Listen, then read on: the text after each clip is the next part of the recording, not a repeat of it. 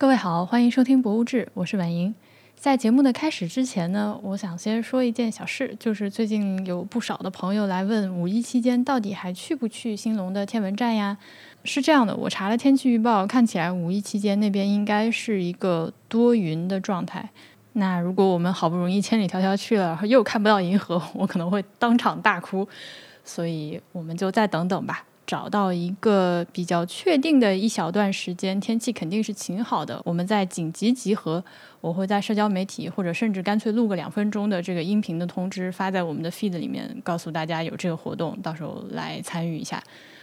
还有就是四月、五月，我这两个月都在湖北老家，所以如果是在这个期间在爱发店上入会的年付会员，你们的实体小礼物要等到我回到南京家里之后再给大家寄出了。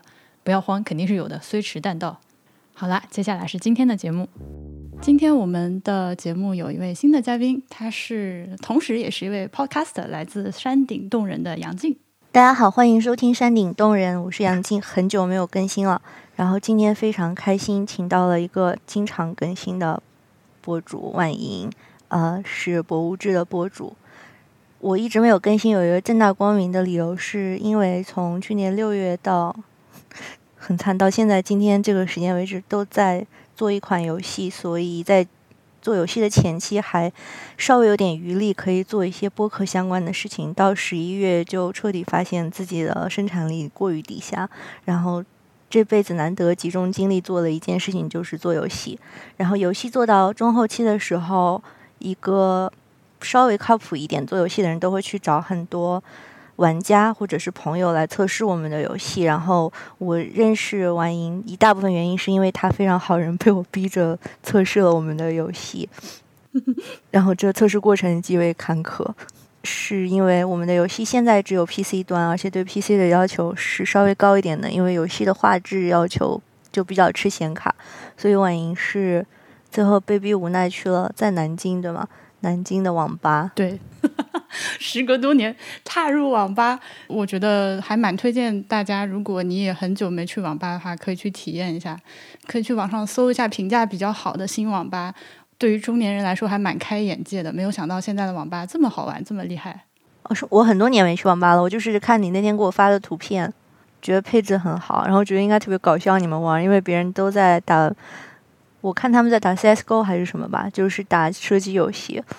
嗯，我一会儿这个我们可以细说。我是一个完全不玩游戏的人，所以当时我们三个在呃，其实为了测试这个游戏，是我 HB 还有独立日和日语日语这两档播客的主播 Clovis。那天他正好在南京，在我们家，我们一起玩。然后吃完晚饭之后，就一起去了网吧。老板过来围观我们，你们玩的这是什么？我说真的，对，说我不能告诉你。Not yet，再等等。我们当时其实你在跟我讲你在玩游戏的时候，我跟我搭档都特别想去看看，因为觉得太酷了。就是我们都自己没有在网吧玩过这个游戏，就是在家里啊，或者是在学校，因为学校我在的那个学校，它的电脑配置比较好，然后觉得一群大老爷们在那里打打杀杀，忽然有三个人坐在那里玩我们的游戏，觉得超级酷，你知道吗？周边就就像你说的，旁边的其他的网吧的客人是吆五喝六的，就是他们那个连麦打游戏，就互相在喊啊骂呀，然后叫人家帮忙杀呀什么之类的，反正我也听不懂，但是就非常的热闹，气氛非常好。然后你们是默默的是吗？对，还在困在沙漠里出不来。要不要先跟大家说一下这是个啥游戏？好的，这个游戏是一个比较小的短的游戏，是很轻量的，它。不是假装，他认真的做了一个科幻世界的世界观设定，是基于我们对现实的非常不乐观的预测。就是说，在很近的将来，人类的各种科技极度发展，包括马斯克推的脑机结合技术。如果真的脑机结合了以后，就不需要学习了，不需要真，也许连记忆都不需要了。然后你行走江湖需要的那点还能跟 AI 抗衡的。知识啊，技能就直接可以 download，就是从数据库里下载到你的大脑。在这个游戏里面有一个比较邪恶的公司，然后这个公司它卖自己的那个点在于，它可以收集到、搜集到、搜集到一些已经死去的牛逼的人，主要是艺术家或者创意工作者，搜集到这些人的大脑，然后激活，然后它可以把这些大脑里面非常有用的功能性的比如说技术啊、见识啊什么保留下来。但是因为江湖流传，或者大家都有这个印象，就是艺术家都是疯子，生活都比较。起码跌宕起伏吧，如果不是完全不幸的话，所以在卖这些大脑之前，还是希望把把把这些东西都清除掉。那这个游戏叫《遗忘工程师》，就是你扮演的就是一个，其实是一个清洁工，只是你是去人家大脑里面去清洁残余的那些比较戏剧性或者有创伤性的记忆片段。不出意外，老天各种佛祖保佑的话，大家听到这期节目的时候，它已经在 Steam 可以公开售卖了。然后你只要去 Steam 查。遗忘工程师或者 forgetter 就是忘记的人，f o r t t e r 哦，完全拼错了，f o r g t t e r 就是 forget 加 t e r 就可以找到它，然后非常便宜，二十多块钱没了。还是现在的话，还是建议对硬件有一些要求吗？然后玩大概需要多长时间之类的？现在我们因为画面比较好，就非常吃显卡，所以我们的要求是。比较好的有独立显卡的 PC 机，然后 Mac 版本还没有做出来。有是一个轻量级的游戏，然后如果你玩的快，可能一个多小时可以走完一遍。但有一些有强迫症的人玩过三个多小时，看你是什么人。嗯，所以婉莹那天就是去当了一把清洁工，打砸抢，然后吸尘一个多小时，两个小时大概是这样。你你你知道我为什么会找你做游戏测试吗？还厚脸皮把你推向了网吧这个极乐世界，极乐世界还是极恶世界？说说看，为啥找我？其实我也不是很清楚，因为我你一找我的时候，我就跟你说了，我是一个可以说几乎是完全不玩游戏，最多就是玩玩手游小游戏那样。是因为我们有一个共同的朋友叫柳柳，然后他跟我讲过你很多事情啊，经常推荐你的播客，然后我发现我们其实算是，哎，这个叫什么？也不叫同行。嗯，就我本科是读博物馆学的，嗯，然后我发现你不但是读博物馆学的，还就是在这个专业里面没有跑路，然后我需要一个喜欢博物馆或者对博物馆爱恨交织有情节的人来帮我们玩一下这个游戏，因为我其实，在某个程度上是把这个游戏当成一个博物馆在做的。我看你早期，包括中间有些节目都是对。呃，数字博物馆、科技博物馆就是这套词儿吧，反正就是虚拟博物馆的可能性，有一些自己的算是比较好的憧憬吧，但是对它的现实又非常的就是爱惜不心、怒气不争的样子。嗯，我不知道这样说对不对？嗯，很准确，是的。你你你的生气是基于你就是大量的田野，对吗？呃，数字博物馆这块嘛，肯定是要比呃一般的博物馆观众多一些的。就是你希望他达成的，到现在为止你希望他达成的，而且是一个合理的预期，你觉得是怎样的？如果这样说，如果你是一个超级有钱，然后有话语权的博物馆馆长，你想干嘛干嘛，嗯，然后你还管理了自己最喜欢的博物馆，这个时候你还有一大笔钱和人才帮你来制作某一个版本和或者某一个子类的数字或者虚拟的内容，嗯，我会。花钱找一家游戏公司来做这件事情，哦，他好找我们，嗯，为什么呢？这个答案显而易见，因为，呃，我们现在看到的很多数字博物馆，或者说是一家实体的博物馆，它的某种线上展览的形式吧，都还是蛮僵硬的。它基于的这个技术，很多时候，绝大部分国内的呃数字博物馆，因为我这几年。没有怎么出国，见的也比较少了。虽然是 数字的也见的比较少，就它都是那种，比如说拿一个三 D 摄影机在展厅里面拍一遍，呃，三百六十度那种全景摄影机拍一遍，然后你就在浏览器或者手机什么微信小程序里面转一转，点一点。就是给你看了一个空间，就好像装修公司的那个效果图一样。最多就是你还可以点那个展品看一下，蹦出来一个一般来说排版还挺丑的页面，三两句话的介绍。就是这种东西其实是非常不 engaging 的，你就就就是不想看，这有啥好看的那种感觉。嗯，但是呢，我最近有一个比较好的体验，我不确定是这期节目先上还是那期节目先上，就是我在啊那个上海的闵行博物馆。他们的固定展览有一个部分展示的是中国的民族传统民族乐器，那这个地方他们做了一个投影，就是实物和投影结合的。它有一整面墙，上面挂了几把敦煌的琵琶，我猜想应该是复制品，因为它没有任何的保护，就挂在那里。然后有一个投影投上去，是一看就是那种三 D 建模的一个飞天，呃，在那边反弹琵琶跳舞，然后跳了一段舞之后，它就飞上了天。呃，从这八把琵琶之间穿行飞舞，它飞到哪里，哪把琵琶就亮起一些介绍。你不要听我讲，好像没有什么太大的难度。这个在我们有的有的，嗯，我们在目前的博物馆的这个实际的展览，就是所谓的声光电这一块，就是用到这个技术，quote unquote 技术这一块里面，算是我看到做的结合的非常好的案例了。那么这个他当时的那个画面、声音。呃，转场以及一些视效和音效的设计，就有一种浓浓的游戏公司感。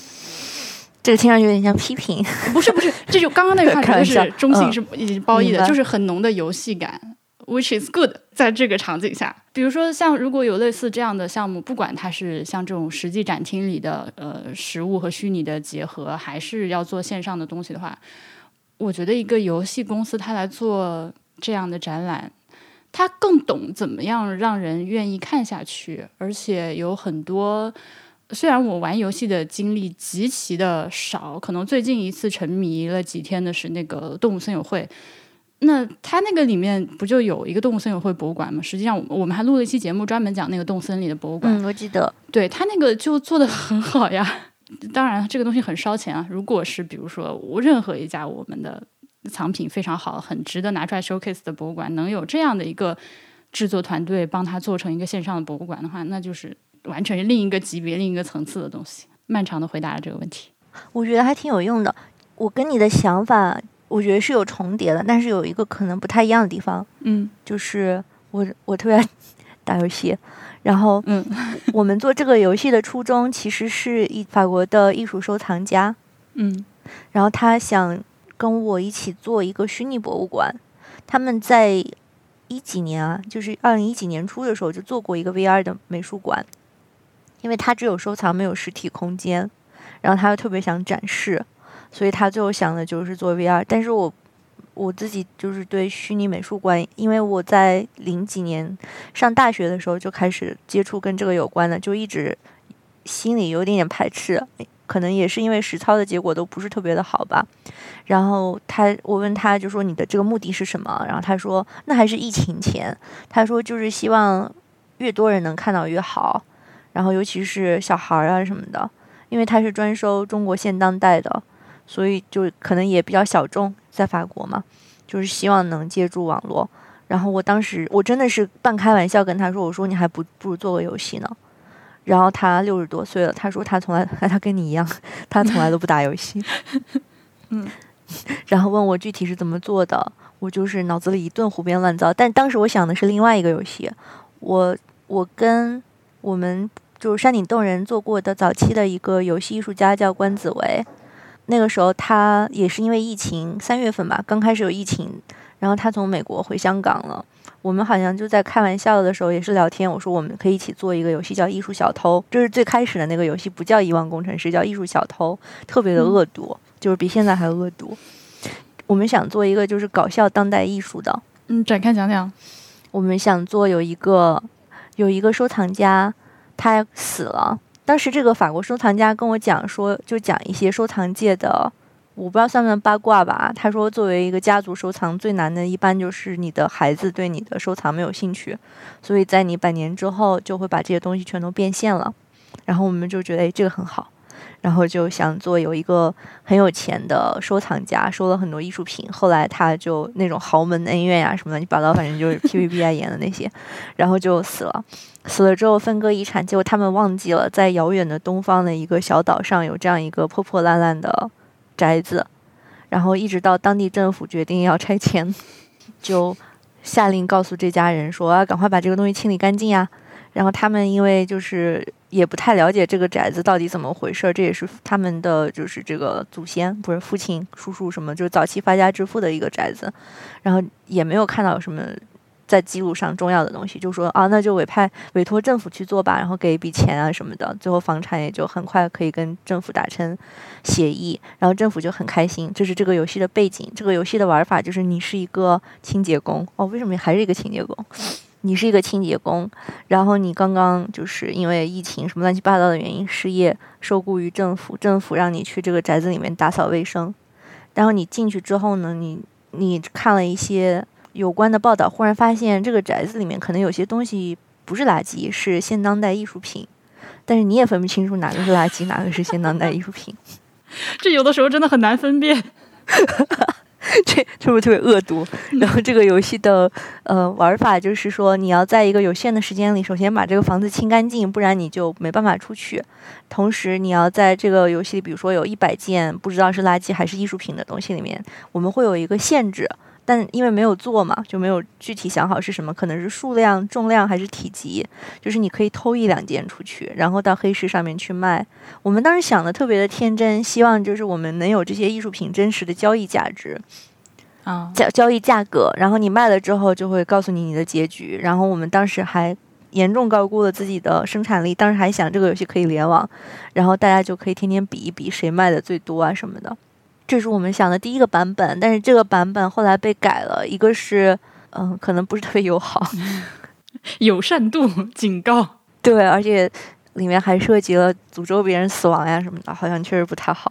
然后又改成了第二版，第二版叫叫什么来着？叫记忆考古学家。那个是想讽刺，就是我们好像全都是从讽刺的角度出发，想讽刺上海滩的当代艺术圈。嚯！你这个更加具体好吗？对，因为就是就是是这样的，就是我们两个人，一个是职业艺术家，一个是半职业做嗯游戏艺术策展的，就是我们生活的圈子里面到处都是这样的事情。我们当时想做一个就是跟艺术里面的权力关系有关的，呃，一个爱情故事。What？就是我有个好朋友，他是曾经在上海一个比较有名的。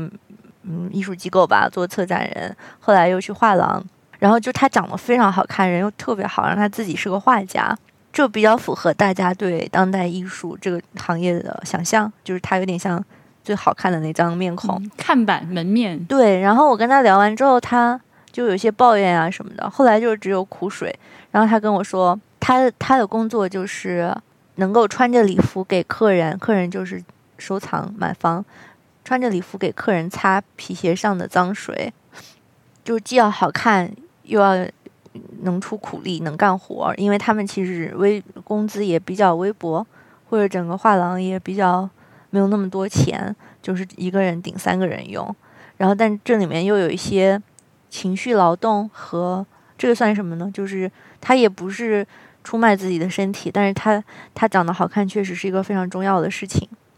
然后我们当时想的爱情故事就是一个三角恋，就是他这样的一个人跟一个职业艺术家，最好还是搞行为啊，或者是嗯搞这种公共艺术的，就是苦逼 关键词，呃和一个比较有代表性的中国藏家，然后这个藏家应该是在改革开放富起来的那一代，然后也有自己的，其实是个有魅力的中年人，但是因为这三个人的生活轨迹看起来是在一起的，但你。就是纵深的看，其实是不一样的，所以会产生很多乱七八糟的事情。这是我们当时想做的一个游戏。你刚刚首先，你刚刚说的那个，我我我我一边听你说，一边其实脑中出现的那是那个，你知道有个游戏叫《中国式家长》。你不是没玩过游戏吗？啊，我听我听别人唠过这个，就我觉得就很就是我脑中幻想的那个游戏和界面，大概就是中国式家长的那种，你要如何去舔这个客户什么的，一个游戏才能正正常的打下去。嗯，anyway，嗯，好，你接着说你的遗忘工程师。哦，对啊，是有这样一层的中国式家长，遗忘工程师就最后把它改成了一个更偏向嗯个人的，那个个人就不是收藏家了，就是一个。或者所有的做创作的人一个基本的心理状态。我们当时就是其实挺搞笑的，是是关子维吧？他去中环玩的时候，看到有一个可能上海或者南京也有，就是营养吧。你听说过这样的地方吗？哈？干嘛的？营养吧就是在银行区，可能他们我不知道九九六还是怎么回事儿，就没时间吃饭，或者吃饭容易变胖。然后他们就这种地方，就你已经不用吃饭了，他把所有的营养注射到你身体里。What？这是现实生活中现在已经存在的在营业中的东西吗？对啊，对啊，对的。我没有，我没有见过，没有听说过，今天是第一次听说。嗯，他应该是走过路过，因为这么赛博朋克吗？搞笑了，没有进去。对啊，对啊，对啊，有的。旁边是一个吸氧吧，吸氧吧是比较多的嘛，对吧？就是让你吸到纯净的氧气，而不是自己还要费力气去从空气里面再分解出来什么的。但本质是一样的。因为我觉得，其实当代年轻人靠吃代餐已经一样，对吧？呃，已经算是对自己身体和日常生活一种 hack 了。这个打针未免也太狠了一点，而且你也非常非常要有钱才可以干这件事情。哦，很贵哈。但是说到刚开始啊，扯得好远，想问你美术馆的原因，就是我对电子美术馆、虚拟美术馆不管怎么叫的不满，就是我我我不知道为什么美博物馆或者美术馆总是想把线下的东西就 copy 到线上去。啊，对对对，我觉得这个思路是有问题的，就是因为线下的很多东西是体感的，就是人的经验性的东西嘛，而且它是社交的。不管你一个人还是很多人，其实它确实是一个社会性的活动。你把它移到线上去，而且就且不说技术有多不完美。就这些东西是你体验不到的，就变得又技术又不好，就会很机械，最后满足的是一个放大的功能。对，其实我一开始说的那种弄个三百六十度全景拍摄的那种，就是简单粗暴的把我们线下有什么展览就放上去嘛，就是这样的。我我们之前最近在节目里面提过，故宫有一个乌兹别克的那个考古成果展，我不知道你听说过没？那个非常的神奇，它是因为疫情的关系。呃，乌兹别克出土的那些文物都进不来，那么他们就把这个每一个出土的文物的展品拍了一张高清的照片，打印出来之后放在展柜里，就弄得 正正儿八经的在展柜里面放了这个文物的照片，而且它是那个 contour cut，就是你从正面看居然视觉效果还不错，然后侧面一看，哎，发现是个纸片儿，然后最最搞笑的是，他在这这样一系列荒谬的行为。之上，他还做了一个线上展厅，他就是用了一个我刚说的那个三百六十度的那个全景摄像机，把这个放着纸片的展厅又拍了一遍，放到网上。哇，这好牛逼啊！好魔幻啊！嗯。是这样的，就是大家大家对科技的想象是觉得科技是无所不能的，科技理论上也是无所不能的，但是做到它就是把它实现成无所不能，需要大量的资本跟人力在后面。嗯，对的。美术馆基本上要不然就没有，要不然就是还不愿意把钱投在这件事情上。那我打断你了，你你接着说刚刚那个。就是我当时想的是，我去一个美术馆，我不是为了去美术馆去美术馆的，对吧？我不是一个，就是尤其 我是一个。怎么说呢？我是个生活品质比较低的人，我我我也不不太喜欢去美术馆买吃的或者买纪念品。那我的这个需求是比较低的。我去美术馆是或者博物馆，我是想去看里面的东西的。就我想要的是那个经验，或者是那个好玩的部分。所以你你不需要给我建一个美术馆，你只要让我还能接触到这个东西，然后能接触到它最能打动人的那个部分就可以了。我我当时想的虚拟美术馆是这样的，但是。这个核心的经验是什么？它不一定是需要把物理的东西复制成数字的，因为这两个媒体是完全不一样的，就会决定最终呈现跟接收的方式嘛。然后我我所以在想，我们要做把它做成虚拟美术馆的话，其实是让玩家去，就对我们来说，就是玩家去接触到这些东西。但是他接触它的时候，接触到艺术品的时候，他不需要知道这些艺术品是什么。我我觉得，就你可能我自己来说。最有用的，尤其是跟这种信息性的东西有关的参参观跟展览，都是作品本身让你非常感兴趣，然后我自己去查就好了。就是美术馆有的资料我可以用，美术馆没有的我去网上查，或者去图书馆借。这种主动的解决问题的方法，反而在脑沟里嵌的比较深。我当时是这样想的。然后另外有一个经验，我觉得特别牛逼，就是二零一六年、二零一八年的时候，我我去。都灵开会啊，还是一个跟游戏研究有关的会。然后去早了，都灵有一个特别大的埃及文化博物馆，因为当时就是意大利在建国的时候，呃，就是叫叫什么统一建立意大利身份的时候，嗯，他们同时也在建立就是殖民帝国的形象，虽然可能不是特别成功。然后他们就去派了很多考古学家或者是偷东西的，然后就去埃及，然后挖了很多，然后意大利又离埃及比较近嘛，有地中海就过去了，然后就变成了都灵市的一些镇世之宝，就是知识就是力量嘛，有了这些知识，还有知识的载体的这些文物啊什么的，觉得这个地方很有文化，很牛逼，然后他们就建了这个博物馆，据说是世界第二大收埃及文物的博物馆。他们现在我觉得做的还是挺好的，就是一层是讲这个博物馆本身历史的，所以就是对殖民史是自觉的吧，讲清楚是怎么回事儿。然后二楼就是重重要文物展，就是特别符合，尤其是小朋友喜欢的那种，可能有狮身人面像啊，然后有比较重要的石棺，有一些木乃伊的制作方法。但第三层我觉得最牛逼的，第三层它是还原了，就是埃及好像是新埃及时期一个。有点像聚落，但是已经比较成熟的文明形态的，就是人类小村庄。它的空间分布是完全，也不能说完全吧，就是应该是埃及学家根据他的知识跟史料把它还原成那个样子的。然后等比例建筑，再加上一些真实的文物放在那里。然后它的空间分布就是跟当事人的生活轨迹还有经济状况是尽量做到接近吧。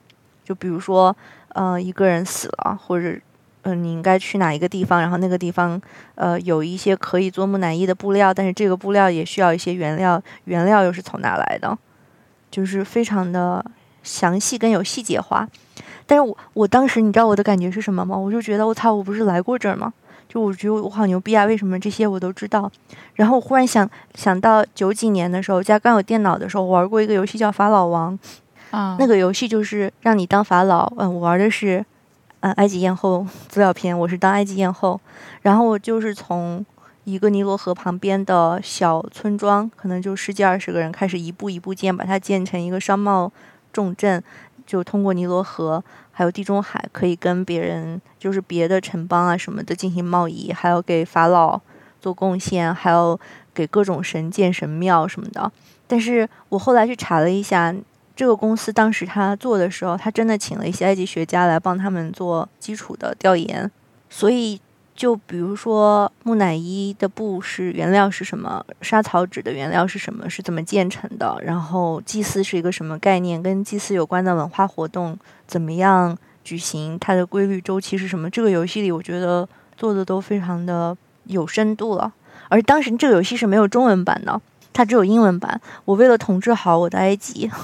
我还拿了一个字典，天天在那查。我学了一堆词儿，就是完全没用，你知道吗？这些词儿，古埃及相关的词汇，对，就是完全没用。尤其是那些神的名字，也不是英文，就其他的名字还是个英文，对吧？你知道沙草纸是怎么回事？没事还可以装个逼。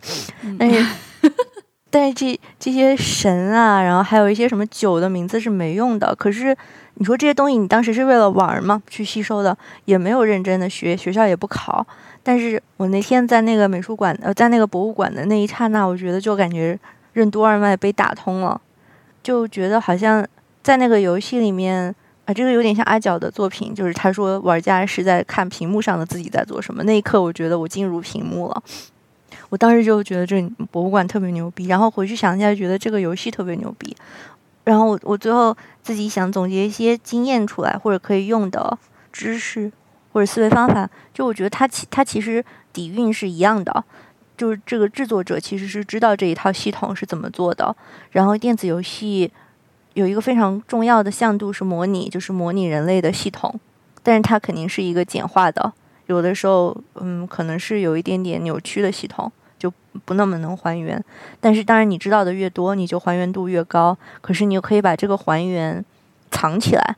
像一个药一样，就是你外面是有一层糖衣的，然后大家吃了很开心就可以。这是我心中就是特别好的一个例子。我当时就希望我们能做一点这个，但是我们可能因为我们毕竟不是艺术圈里的食物链的中上顶层，我们不是这群人，所以了解的还是比较少。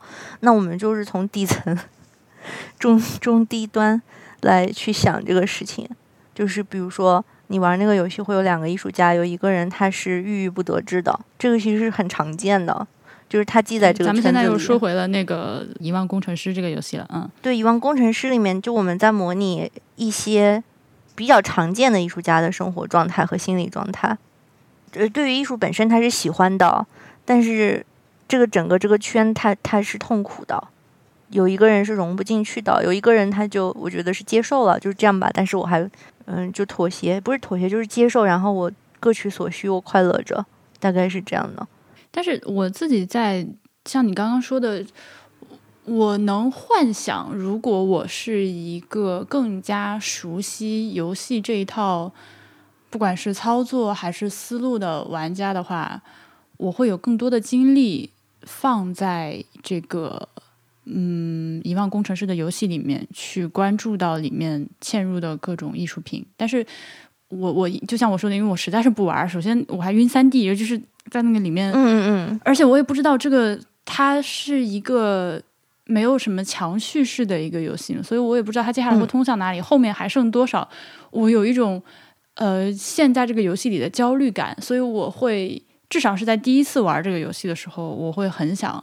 赶紧把这件事情做完，然后我就嗯可以放松我的神经。我不是玩完了之后找你要这个有没有里面的游戏里面的艺术品的一个清单什么之类的。那可能就是这个东西对我来个人来说是有一定的影响。然后就是我觉得，嗯嗯，这个还是作为一个不玩游戏的人的发言。就如果说任务的部分能少一点的话。可能对我个人来说，会更愿意一次一次的去 review 它，呃，因为现在的这个状态是等于说我每次想要看到那些艺术品，我必须去完成一些任务，对吧？把它砸掉，对，嗯，对，所以算是有一点只能一次性把这件事情做了，因为如果我要再回来一次的话，就会觉得有点麻烦。是的，就是我们有很多怎么说呢，不完美的地方，远谈不上完美了。嗯，这个其实。跟我之前说的一个点是一样的，我也不是这个团队的技术担担当，但是因为做这个，我觉得我还是懂了很多。嗯，就如果你你不接触做技术，你不是做技术的，你也不太接触他们的话，你会觉得实现这些很简单，就是你想一下就想出来，他就去做就可以了。但是其实是需要时间跟嗯这个人的脑力的。啊，那当然，嗯。我们想了一些玩法，当时自己想的就是那种兴高采烈的，你知道吗？就觉得好牛逼啊！然后做的时候发现完全没时间。嗯，产品和程序员之间永恒的。对，但我们就两个人，我们都是产品经理，就是自己剥削自己嘛。但是两个人又都比较爱偷，哎，主要是我了，所以剥削的也不是很严重。对，就是我们不是后来说就是要做玩家测试吗？那个测试主要是看，嗯，一个是你有没有 bug。另外一个就是，比如关子维他以前做过的一些游戏是专门为美术馆做的，但你在美术馆做的时候，其实美术馆是控制了很多外在的硬件风险的。比如说你你用什么游你用什么游戏嗯手柄玩装置玩能玩多长时间，然后你去你去美术馆玩的时候，你肯定心里对它的预期是完全不一样的，跟你在网吧玩对吧？然后我们把这些都去掉了。去掉之后，就是有很多风险是要自己去测试的，包括每个人的电脑都不一样，就就发给了前前后后有六七十个人玩吧。然后这些人里面有一群是，嗯，艺术家、艺术生或者就是做创意产业的人，有一部分是专业的游戏设计师。然后游戏设计师又给了很多特别好的意见，嗯，我觉得帮我们很多。但是有一部分就是他们是大厂的员工。就我觉得他们的资源是可以实现的，我们确实是实现不了的。然后就用一些比较设计上的方法把它解决掉，或者就留一点遗憾。但是就是艺术家给的，全都是那种就是特别情绪的，嗯，就是收了好多小故事，都是讲自己有多惨的，或者是自己的爸妈有多惨的。我我记得有两三个让我印象特别深的，一个是一个 是一个我的朋友，他说你怎么知道我的事儿的？我我说我知道你什么事儿啊？他说你不是都写在里面了吗？我说那那不是你。他说哦，那可能就比较像吧。第二个是我们这个游戏其实对父母一开始是比较批判的，但是有一个学生他是理科生，但是他我们之前也是在一个游戏的讲座。我做了一个论坛，然后之后认识他，就保持了联络。他人就特别好，挺支持我们，帮我们测试了好多次。然后他后来写了一个挺长的文字给我们，就说他的父母其实是跟游戏里的那个父母是同一代人。然后他们当时是呃美院毕业的吧，可是因为就是身体有残疾，所以就没有真的能在这个行业坚持下去。后来就集中精力养育他。我我我本来觉得可能这种经历或者背景的人会不太喜欢我们这部分的设置，但没想到他会喜欢，而且能接受，而且能想这么多。你你刚才提的这个，我觉得也挺好的。也有人提，就是你猜什么样的人会跟你有同样的需求？就是希望我们留给艺术，就是欣赏艺术品的时间更多，或者有一个清单什么的。难道是买家？我们没有要求任何收藏家玩这个游戏啊！我猜不到，你说说看，直接公布答案。就是既不做游戏也不做艺术的人啊，那不就是我吗？我我忽然才意识到，原来大家有这个需求哎，我以为就是只有行业中的人才有这个需求，或者说，我呃，我只说我个人啊，我觉得我会提出这个要求或者说这个需求的一个主要的原因，是因为我觉得这个，我感觉它应该是这个游戏中很重要的一部分，嗯。然后目前呢，给他的他呈现的效果是，当然我可以，如果我的心态更好的话，我可以站那慢慢看。但是我又是个心态不好的人，就就就会就会没有没有停留在那里仔细的去看。就当然了，这个造成我没有时间停留在那里看的，我认为也是游戏设计的一部分，所以我会提出这样一个需求。明白。我我现在觉得玩家真是太有意思了，就是一个游戏能被不同的人玩出各种各样的样子，然后大家想要的东西也都不一样。我我还有个朋友，他就完全不在乎，因为这个游戏就是让你打东西嘛，他就见了东西就打，然后得了一个最高分儿。然后我问他说：“那你最喜欢哪个部分呀？什么的？”他他讲的全都是最暴力的部分。然后我的另一个朋友，他就喜欢砸艺术品，他是一个电影行业从业者。我觉得他可能有点仇富吧，他总觉得当代艺术都特别值钱，他觉得砸的时候特别开心。还是挺好玩的。还有一个人，他喜欢吸尘，在那个游戏里。哦，我超爱吸尘，我一定要把它吸很干净。为什么？爽啊！可能我太懒了，我不爱做家务。就是你们平常做家务也是这种，是吗？对的，我特别爱吸尘。我对于什么砸东西啊，或者什么打击感这种东西没有什么需求，但是我很在意能不能把它吸干净这件事。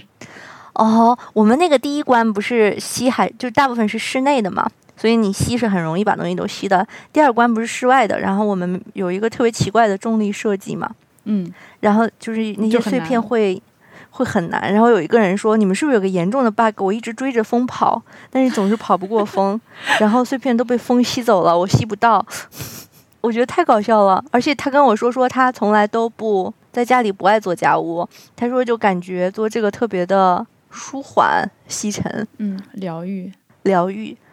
他说这是一个佛系清洁工清洁游戏，还有一个人他就是喜欢把那个斧子拿出来到处抡，然后就希望能砍所有人。就是你玩的版本，我不知道我们做好了呃片尾字幕没有？就片尾会有个长长的字幕，就包括嗯包括所有参与过这个工作的。嗯，虽然我们我说我们是一个两个人的团队，但是我们有声音演员啊，还有帮我们做 UI 设计，我们外包了一小部分工作出去，就是大家的 title 都在上面，然后还有艺术品的名单什么的。然后那个人在最后，当时我们确实有个 bug，就是没有把那个工具禁掉，他就在那个名单出来的时候一直挥舞着斧头，想把我们的名字全都砸掉。他录屏了吗？他录了，他给了我。你觉得玩家特别牛逼，就是很多时候他那个 bug 都是想不到的。就有一个人，我们的游戏不是分成在公司总部，就是他在游戏里是个现实的部分，就是你是有肉体的，然后你进入到艺术家脑子里面，其实是一个神经的部分，就是你是没有肉体的，那些东西全都是虚幻的。所以我们说你砸艺术品嘛，没关系，那也都是一个印象，对艺术品的印象而已。然后在里面不是可以拿一些东西抡起来，然后砸别的东西吗？然后那个人不知道怎么回事，他就不小心拿了一把椅子，就被。就是传送到了公司总部，好，然后他以为自己解锁了新的玩法，特别激动，拿着那个椅子到处扔。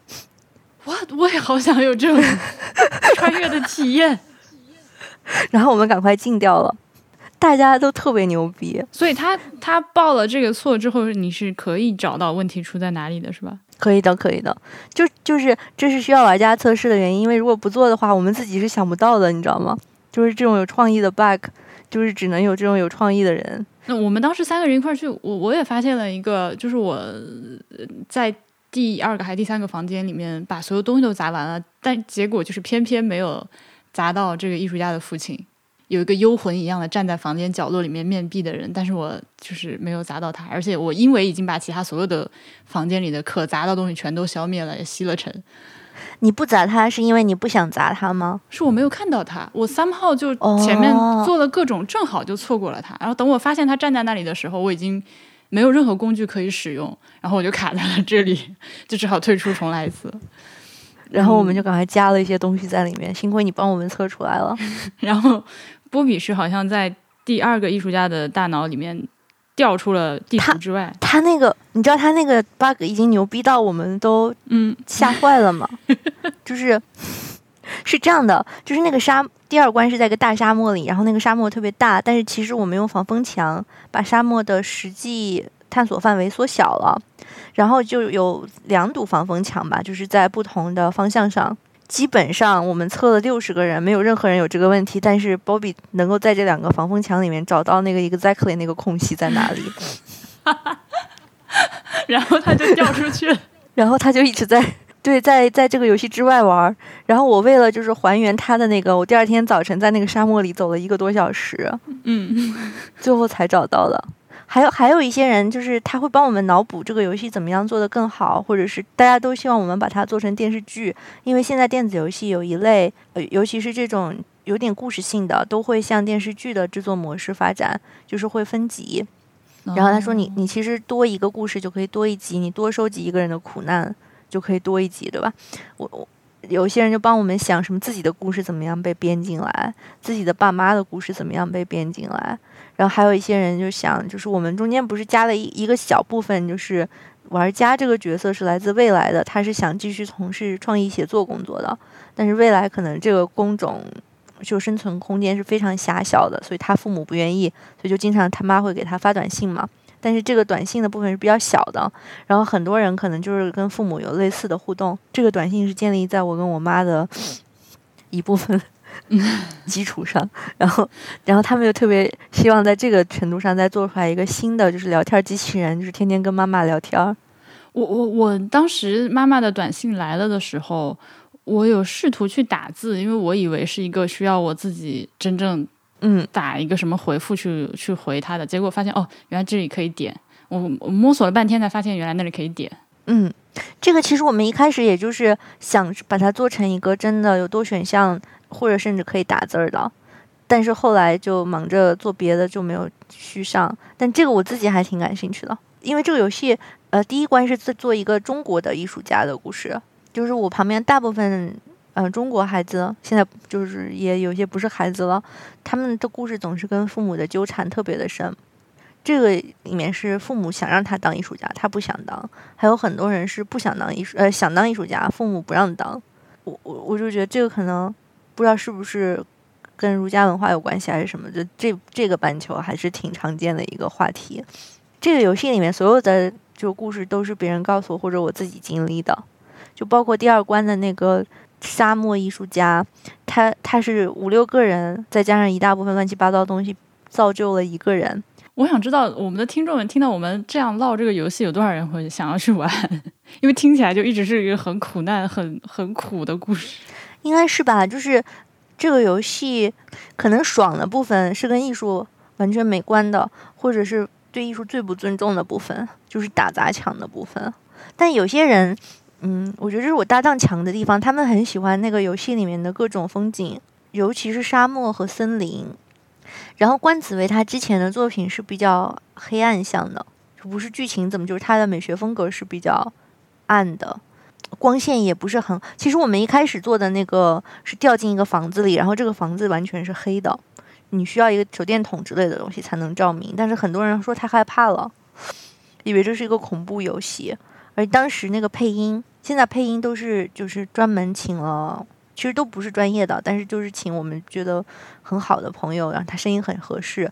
当时那个配音是我自己配的，就是我我是就是傻瓜版嘛，然后我我的声音。好像就是比较像小孩儿，OK，怨灵，然后他们说特别的 creepy。我再问一个那个别的问题，就是其实是呃，你之前在有一期节目里面和我想想看是谁，和冯梦波录的那期节目里面，好像带到过这个问题，就是说，嗯。做了一个游戏之后，如果不把它，其实你刚才提到，如果不把它放在美术馆里面的这个环境，能，而是能让大家更多的都可以去玩到，你最后想要达到一个除了你刚刚说的更多人能玩到这个目的之外，还能达到什么样的效果呢？我觉得这可能是个人的一个情节，因为我二零一八年在深圳做过一个展览，然后当时我爸妈就是从新疆来找我，也在广东旅游吧，他们就去看了那个展览，很多东西他们看不懂，需要我去解释，因为我尤其是我老妈，她以前是一个食品厂的糖果车间的工人。就他对这些东西是感兴趣的，但是他确实就有这个隔阂。可是你你知道，其实很多博物馆、美术馆、当代包括当代艺术的东西，它它其实是应该有意思的。你通过讲解啊什么，他应该是能懂的。我我就觉得美术馆现在更像是一个有一些美术馆吧，更像是一个障碍。我觉得可能如果大家都能玩，就把这个障碍解决了。剩下就是因为我特别爱打游戏，可能工作场合的原因、工作场域的问题，就经常要给很多其实也挺牛逼的人，但是因为他们不玩游戏，然后视游戏为嗯，也不是说洪水洪水猛兽吧，总是有一些负面的想法，这也不能完全怪他们，对吧？就是游戏产业有各种问题，但是我感觉我自己像一个传教士一样，我特别想跟他们说，其实挺好的，真挺好的。你看你做的这个也能做成游戏，你你那个也能做成游戏。那可能因为正好我就是一个，当然我这些年，因为我身边实在是围绕着太多爱玩游戏的朋友，我已经早就不是当年那个觉得游戏是只有怎么讲，只有不好好上学的小孩才会去网吧打游戏。我我对于游戏的认知就是这种非常裹脚老太太的那个那个那个 mindset，然后一直就没有掰过来。我自己后来曾经也试图过去什么刺客信条啊之类，我也买了，但是我就根本玩不下去，完全玩不下去。哦，那我给你传个教好吗？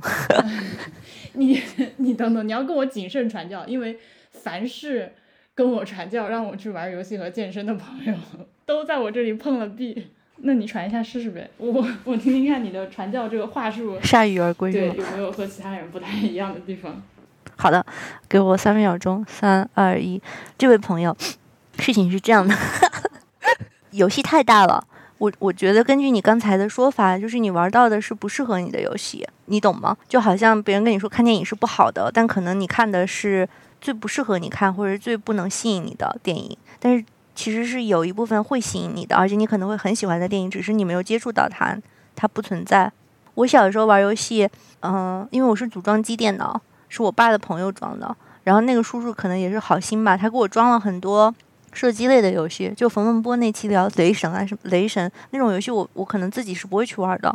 我能玩到是因为那个叔叔给我装了，然后再加上我是我现在好多了，以前我是个手眼协调能力特别差的人，所以就比如说刺客信条，肯定是那种跑着跑着就掉下去了，然后找不到 方向，晕三我不晕三 D，但是我方向感特别差。但是好在那个时候，就盗版游戏市场是非常蓬勃发展的。在乌鲁木齐这样的地方，有红旗路电脑商城，然后里面会七块钱，有的时候四块钱到七块钱卖一张游戏光碟，然后里面有很多武侠游戏，台湾人做的。因为我特别喜欢武侠，我在我不叫杨静的时候，一般我都叫杨过，够傻逼吗？然后。对，我的梦想就是我能把游戏做好，然后让古天乐先生看到我们做的游戏，投资我们做科幻游戏，然后不投资我们跟我们吃饭也是可以的，不跟我们吃饭跟我吃饭也是可以的。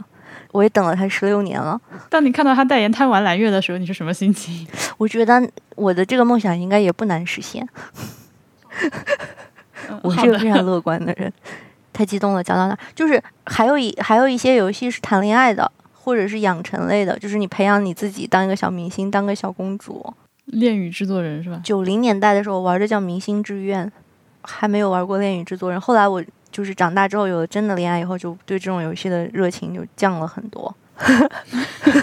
然后就是啊，大航海时代了，当然就是到处跑旅游，因为没钱旅游，就在游戏里旅游，然后管理一下我的几个帝国，管理一些餐馆，追一些女生。那个时候我我成绩挺好的，好到我每个星期我两天下午第一节课我逃学，老师可以对我视而不见，我就是在家里玩游戏。我我讲这一切就是想跟你说，像爱情一样，并不是爱情不好，是你没有碰到那个合适你的游戏。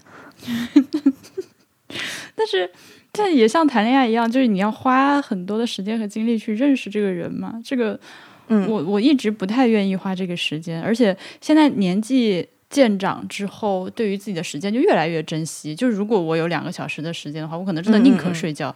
啊，我我听播客是这个态度，就是我觉得我要花很长时间去听这些人讲，然后还要，我觉得可能是你说的吧，就任何关系是需要投入情感和时间去建立跟维护的。只是我小的时候，很小的时候遇到了一个特别强、特别强的媒介，然后那个最小的时候也是最容易被捕捉的时候。是的。我我一直非常怨念小的时候家里没电脑这件事情，因为我我开始上网是非常非常晚的事情。你可以去网吧呀。我真正自己我不去网吧，因为网吧都是 quote unquote 坏孩子去的地方。啊，而且呃那个时候我们这边的网吧还确实是环境真的非常的差，就是一直有人在抽烟啊什么的。对，所以确实是让你一走进去，我也进去过几次，就一进去有一种乌烟瘴气感，我就不是很想去。所以我自己拥有一台属于自己的电脑，其实是就成年之后哦，明白了，十八岁了，对，非常晚。对，就我我我并不是一个，就网络这件事情对我来说，我玩的非常不溜，电脑什么的。我还挺感谢我父母的科技焦虑感的，他们当时给我买了小霸王，呃，不是，他们给我买了金字塔九五八八学习机，希望我能学编程，然后我学会了打红白机。然后给我买了电脑，希望我能学编程。我 好羡慕，我染上了 PC 机游戏的毒瘾。那你有想过，你现在人生到现在大概花了多少时间在游戏上吗？哎，我我跟你讲这件事情特别神奇，就是我我真的投入做这个事情，其实是在二零一六年、二零一五年才开始的。我是对自己特别恨铁不成钢的一个人。我打游戏的时候，我。我以前打游戏的时候，我我现在已经分析出来是怎么回事了。就是这个世界上有两个杨静，他们都活在我的脑子里。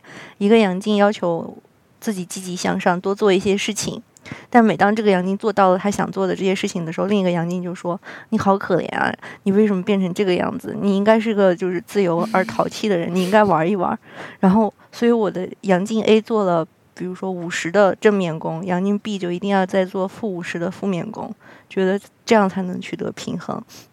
我之前花了大量的时间在打游戏上，然后心里是就是不喜欢的，就觉得自己不应该做这件事情，还是有还是有一点负罪感，是吧？嗯，但是后来我忽然发现到，其实我不就是打个游戏吗？我们没杀人放火，我连烟都不抽，游戏多便宜啊！而且我我在里面是真的挺高兴的。再意识到，其实我可以就是把自己的想法，以前是主要是文字吧，用文字以外更复杂的媒介，难度也更高的时候表达出来。我觉得那个成就感无与伦比。我我现在觉得啊，就是我我是那种特别幸运的人。我小时候的梦想，我早就都实现了。我的梦想就是我一房子看不完的书和打不完的游戏，可以了。我觉得现在游戏便宜的跟白菜一样，就我喜欢的那些，而且我还不爱吃菜，也没占我吃白菜的钱。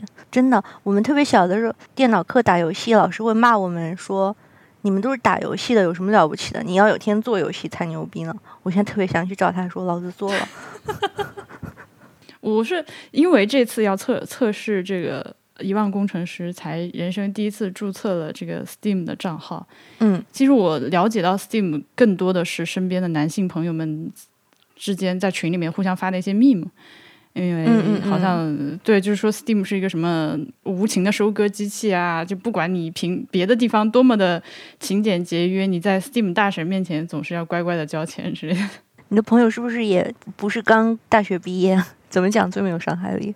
二十大几岁，三十出头这样，对吧？就是就是你小时候想买没钱买，现在你有钱了，它又不是特别贵。我我觉得真的有这个补偿心理的。我你说的时候，我看了一下我的 Steam Library，现在里面有一一千多个游戏，好多都是，对，好多都是买了还没玩的，你就觉得有一种就是地主的感觉。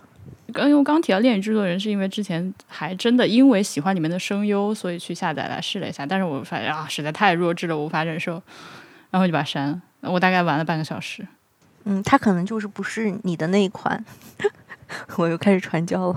对，我觉得我还是做了不少尝试的，就到目前为止，就还目前为止，除了曾经沉迷过一阵子打僵尸之外，还没有被其他任何就是稍微有点深度的游戏 hook 住。我就是这个结束节目录完之后，我去找几个，我给你开个方子，你试试。好的。现在这录节目其实是在给我号脉的过程。职业病。哦，我们被邀请去了啊，你肯定知道集合对吧？嗯。集合他们每年会在北京做一个玩家跟哎，我我怎么说他们就是电子游戏展？对，我知道他们那个线下活动，嗯，对。然后我我们有被邀请去，所以我这个月中旬就要去隔离，为了去北京。然后就我说，嗯，我们共同的朋友柳柳，因为他最近沉迷于柔术还是什么，不能自拔。对巴西柔术。对，这才叫传教呢，你知道吗？然后。他就特别担心，然后说让我买跳绳啊什么的，就在旅馆里面住十四天。我觉得就是我们完全不是一种人类。他就害怕我，嗯，可能身体这身体免疫力降低，然后心情不好，就是隔离，好像在一个小空间里面，反正就各种不好吧。你知道吗？这种时候我看一下自己的 Steam 的库存，我就觉得他真是多虑了。这个时候你不用做任何事，不用跟别人打交道，然后吃饭也很快解决了，这不就是？大学五一假期的感觉吗？老娘好不容易有这两个星期可以专心打游戏，我才不要运动。对啊，而且就终于可以不不改自己游戏的 bug 了，这种快乐。你有被我说说动吗？玩游戏吗？嗯，你可以成为我的 Steam Family，这样你就可以玩所有我有的游戏，都不用买。我不太，我不暂时还不太有被说动。你可以推荐我两个游戏，然后我去试一下。对我尽量抱着开放的心态去尝试一下，但如果没有快速被 hold 住，可能还不太行。我给你推，我我在想，你可能时间是一个时间非常宝贵的人，推荐一个，我害怕我推荐以后大家都讨厌我，觉得我不是一个好玩家。但我真挺想推荐这个游戏的，它叫伊莱莎，Eliza，E L I Z A，对，没拼错。我觉得它是一个非常好的叙事游戏，它讲的也是在并不遥远的未来，AI 成为心理咨询师以后发生的事情。这个游戏主要是跟人际关系有关的，就是亲密关系，不单是爱情，所以你可能需要做一些选择。好，呃，这也不是一个今年的游戏了。然后它在 Steam 上的好评是特别好评，所以品质是可以值得信任的。然后需要你玩的时间，我看一下我的玩的时间，我玩了五个多小时。然后既然你喜欢玩动森，嗯，给你推荐《星露谷传奇》，是一个农业种田游戏。不是农业种田我我我知道这个，我我我我听我一个非常喜欢的 YouTuber 推荐过一万次，但这个游戏就非常吃时间哦，你要自己就是入行需谨慎，但非常的好玩儿。然后它是游戏史上一个承前启后之作，因为它的创作者是一个人，他是一个人做的游戏，他非常的喜欢农场牧场物语，就是他把一个老游戏又重新做了一遍，也非常有风格化。可能对很多人来说是治愈的，但是我在想，会不会你玩游戏非常着急，其实是因为你是一个白羊座，所以你就是一个比较着急的人。会，我在动森里面发现那个人按住那个什么可以跑之后，我非常的懊恼，我非常非常懊恼自己之前浪费了那么多时间。哎，我给你推荐个傻逼老游戏吧，叫《疯狂出租车》，那个游戏就没有没有剧情，就是往前怼吗？你是个出租车司机。它有各种模式，但精简的来说，就是你在最短的速度内能把一个人送到，然后你中间可以压死人呀，然后撞电线杆儿都没人管。而且对系统配置不能要求再低了，因为它是个九十年代的游戏。嗯，你可以玩《疯狂出租车二》，就是优化做的非常好。然后更省时间的游戏，我能想到就是《超级玛丽》之类的，一关就几分钟。超级玛丽是一个我从小就没有被，我就没有懂这个东西的点，就是那个时候虽然我家没有，但是。邻居还有什么？我爸他的朋友，他们家是会有这种游戏机。然后我看邻居家小孩玩，就是直接看着睡着。这是我不太理解云玩家，就是我觉得打游戏的乐趣是不能被看游戏替代的啊！就还是你要自己玩是吧？对，就是你要动脑，要动手，你非常紧张的。就超级玛丽，我玩的时候不就是后来我发现它一关只有几分钟，我是无法想象的。我总觉得我玩了很久。嗯，我但是你能明白我那种，就比如说像超级玛丽这种，我拿过来。自己玩，然后，然后不断不断失败那种 frustration 让我很，我知道有一部分人，就是我我有些朋友，他们是一个游戏，他卡在这里了之后，就我今天这个觉老子不睡了，我要把它弄过去。但是我是那种，我如果卡在这里，然后我就再也不会玩它的那种人。那你需要玩就是没有输赢设计的游戏，时间又不是特别长的，嗯，很多这样的游戏，然后你可能不太适合玩网游。还有一个游戏，我觉得可以让你想到自己的生活，不知道你愿不愿意想，叫英文叫 YouTuber's Life，中文叫啥？我不我不知道。就玩了游那个游戏以后，我觉得我死都不会做一个 YouTuber，太累了，我操！就是一个靠内容赚钱的，就是养活自己的人。嗯，懂。不了不了不了不了，这个听起来就很焦虑，太真实了，是吗？过于真实。那个玩完，我觉得还是挺惨的。嗯，还有什么游戏？我觉得你应该不是喜欢玩就是慢、失忆、馋的这种游戏，对吧？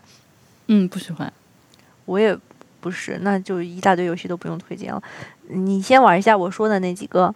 Stardew Valley 我打算试一下，因为现在已经有两个我比较信得过的人在直接跟我推荐，所以我好 OK，那我去试一下这个。我还想给你推荐个游戏，我觉得特别好玩，但是我不知道你会不会喜欢玩，是我最半最近半年玩过最好的游戏，叫《人类奥德赛：先祖传奇》。这可能一听就是要那种一周一周的时间堆进去的那种游戏。它是它是让你。呃，模拟南方古猿进化的，我操！我我跟你讲，我觉得比他妈文明还早，好吗？啊，是的，就是那个游戏终结的时间，就是你要变成人的那个 moment 就结束了。靠！他是做《刺客信条》的其中的一个人做的，他好像是对做人类已经腻了。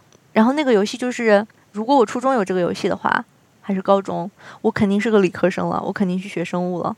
OK，所以是要解决一些生存上的。你你觉得我的游戏没有特别多的指导，让你丈二和尚摸不着头脑，对吗？这个游戏是完全没有的，基本上是没有的。它是让你像一个古猿一样去生存的，然后里面会有各种各样的知识，就是古生物学、进化论、基因什么乱七八糟的。而且这个游戏挫败感是非常强的，就是尤其是对手眼不协调的玩家来说，我把我的部落。就是我玩了好长时间之后，还是进展缓慢。我最后不玩，不是因为挫败感太强，是因为我有一天，我好不容易哺育出了一个二十个猴子的部落，然后还是被无情的杀死了。最后只剩下一个小猴子，我觉得就旁边全都是白骨，我觉得特别对不起我的始祖，我不能再这样玩下去。我再玩这个小猴子肯定也死了。我我告诉你，如果我们的祖先是我的话，我们就不会有今天，我们肯定已经绝种了。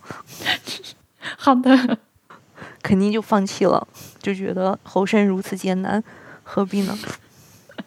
你你试试呢？我觉得那个真的很好玩。你你玩完那个之后就觉得，就是你作为一个人，你已经赢了。也是在 Steam 上是吗？对的，那个是我说的这些游戏里最贵的。我建议你去网吧玩，我觉得大家会围观你的。为 为什么？因为奇怪。对啊，别人都在打什么反恐精英、现当代，然后别人问你在玩什么，你就说在玩你的祖先。因为我在家有时候会余光瞟到波比在我旁边玩游戏嘛，我们俩是那种电脑并排放着的，他在我右手边坐着，有时候玩一些我不知道，反正就是一眼看过去就让我完全没有兴趣。然后我知道他有时候会在手机上玩王者荣耀。哦，对了，明白了。对了，对了，对了，我我我特别受不了那个，就是像这种王者荣耀游戏里面里面那种被小朋友骂吗？术语叫什么？反正就是，比如说你杀了一个人，他就会告诉你你杀了一个人，就就那种那种话，我觉得听起来特别的中二，特别的雷人。哦 blood 就这些是吗？对，就那种喊招或者什么 enemy has been slain，我就啊，no please don't，这我每次听到我就啊。哦，这 这挺小朋友的，像小时候《圣斗士星矢》，这是个仪式感吧？我觉得对喜欢玩的人来说，就感觉自己特牛逼，在一个科幻大片里。或者动画片里，你你可以找个人给你改了，把里面全都改成特别搞笑的话，你可能就喜欢了。皮卡丘，嗯，或者小贱货，估计腾讯不会让我们这样改吧？腾讯说：“老子取你狗命，送你归西。”